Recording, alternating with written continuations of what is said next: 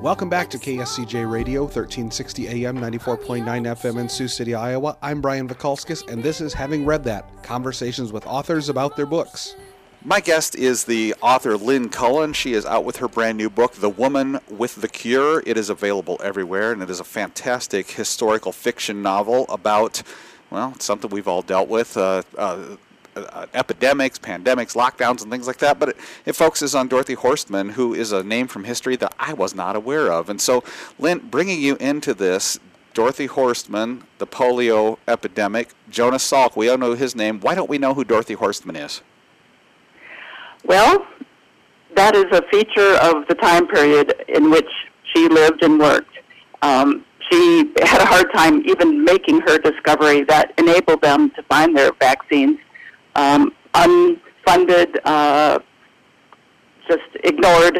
Even though she was uh, very instrumental in the field of, of polio, she went to every outbreak as part of the Yale Polio Study Unit. She was flown around the world for that. So she was really quite the expert. But still, we don't hear of her and her um, discovery, and also how she was the one who gave the say so, the final say so for all of us uh, kids in the um, 60s who took the uh, oral sugar cube vaccine of Sabin's. Um, we just don't know about her because they just, you know, she was a woman that that was uh, a lot of her issue, just not taken seriously. What I like, before we get into her actual story, what I found very interesting was when the book took us into the time period where people would go and find that swimming pools were closed, that these lockdowns around the country were happening from this epidemic.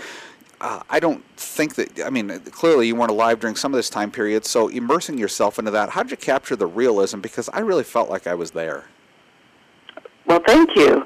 Thank you. Um, well, lots and lots of research and looking at photos, and uh, I grew up in the 60s, um, and I polio was still lingering. Uh, the effects of it.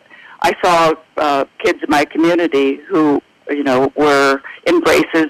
You know, had uh, to limp, and um, I'd heard of others who had died. And my own mother was still didn't want us in swimming pools. Um, that fear just lingered, and I remember very well getting my sugar cube vaccine there, the excitement in the air, and the parents, of course, were really excited. And as a kid, you didn't really quite understand what their enthusiasm was about. But we were all thrilled to line up and, and take our sugar cube. We knew we were part of something big. Um, so I can bring in some experiences and uh, look at pictures, did a lot of research, um, and I have been to many of the places that you see in the book. Um, I always make that a point in my books to go to everywhere that I have a setting well, the, the settings go worldwide in this book, and you know it's one thing to write historical fiction from a perspective of everything happening in one town in the United States or the town where you live or something that you know, but you had to go and experience the time periods of different areas around the world, and so when you try to capture the voice of the time, just the way people talk, it's a heck of a lot different now. I think it was probably more formal, but when you when you do that, did you find some differences around the world how the time periods played themselves out?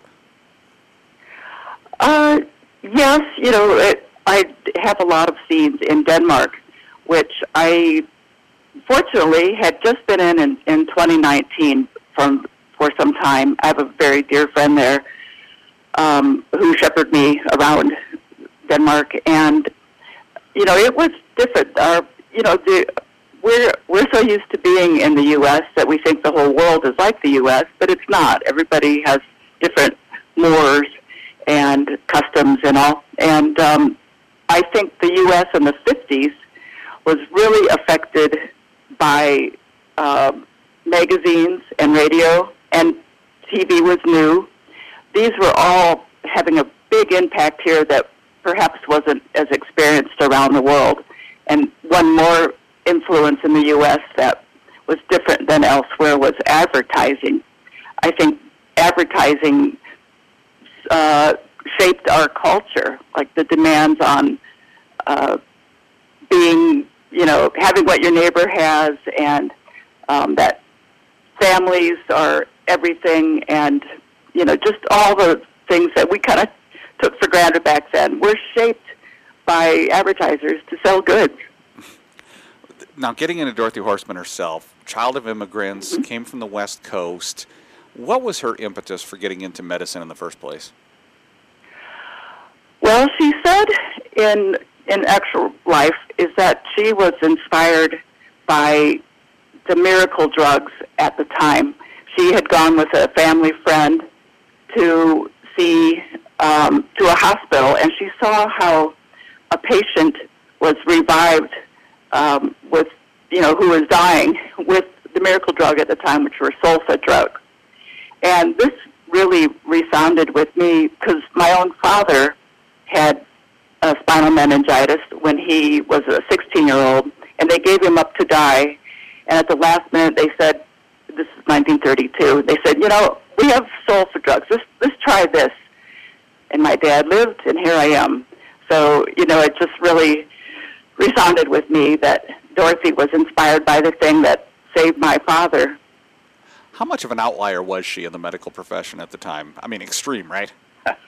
yes, yes. There, she was always the only woman in the room. I love pictures of her at at uh, at medical meetings and you know uh, staff pictures. There she is. She's six foot one. There she is, towering above uh, a lot of her colleagues, smiling away. The only woman. Well, you mentioned she's six foot one, very tall. Uh, that's a very tall person for the time, let alone a female. And so when when she's going into these places, that's the first thing. I think there's a scene right early in the book where somebody looks at her and she's almost as if saying, "Go ahead, say it. You can say how tall I am. It's not going to offend me." but Right. you know, she she comes in, and one of the things I loved is her first initials kind of opened some doors for her, in as much as people didn't know she was a female when they hired her, right? Right, right. Um, she got her first, uh, well, her residency after medical school at Vanderbilt simply because the chief of medicine did not realize that D.M. Horstmann on this um, resume was was her. He saw this great resume and he, he brought her in. And when Dorothy Millicent Horstmann showed up, he was very, very unhappy. But somehow she convinced him to stay so it, it was like that as well at uh, her next job. Her, she got a fellowship at Yale, and when she appeared and talked to the man who was hiring at the moment, and he said, "Oh no, I don't know why you came because I had I, I hired a woman once, and she did not work out. Um, we had real problems with her." And Dorothy said, "If you had a problem with a man, would you not hire men from now on. And, well, he understood that maybe that was a ridiculous argument, so he did take her on. But that's how it was for her. She had to uh, convince people to take her, take her on all the way. I'm chatting with Lynn Cullen about her brand new novel, The Woman with the Cure. It is a histor- is historical fiction, and it's based upon uh, Dorothy Horstmann's story, D.M. Horstmann, and the polio epidemic, all that was going on in the United States at the time. How much, Lynn, of Dorothy's story do you think was made possible from the fact that she was such an outlier in medical school? She was kind of immune to a lot of the criticism, and, and it seemed, when I read it, the book, she just brushed a lot of it off. Was she that strong of a person? Yes, I think she was that motivated of a person because her job at at the Yale study, or excuse me, the Yale polio study unit took her around the world to every outbreak. She was like the person uh, in the world to go to outbreaks, and she saw polio firsthand. And she she was a doctor too, and she pa- uh, treated patients, so she saw how horrific it was and you know, and it attacked children. And I think this is what motivated her. I think she didn't care if she got praise, um, and she would not be put off. She had to figure out how to stop polio.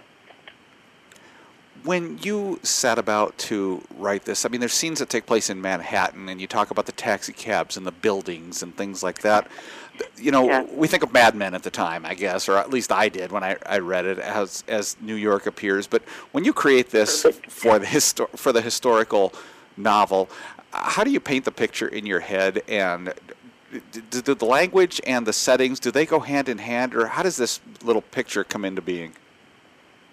Well, it helps to have been there. I've spent a lot of time in New York, and I did watch Mad Men. um, but uh, you know, looking at um, New York as it is, and then what was very helpful for me is looking at the magazines from the time period. I have quite a collection of magazines from the time period. Some that have articles about Dorothy in them and about polio, but um, just I think that's the best way to recapture the time. I'm, we're very lucky from that time period to have you know, that record of how it was.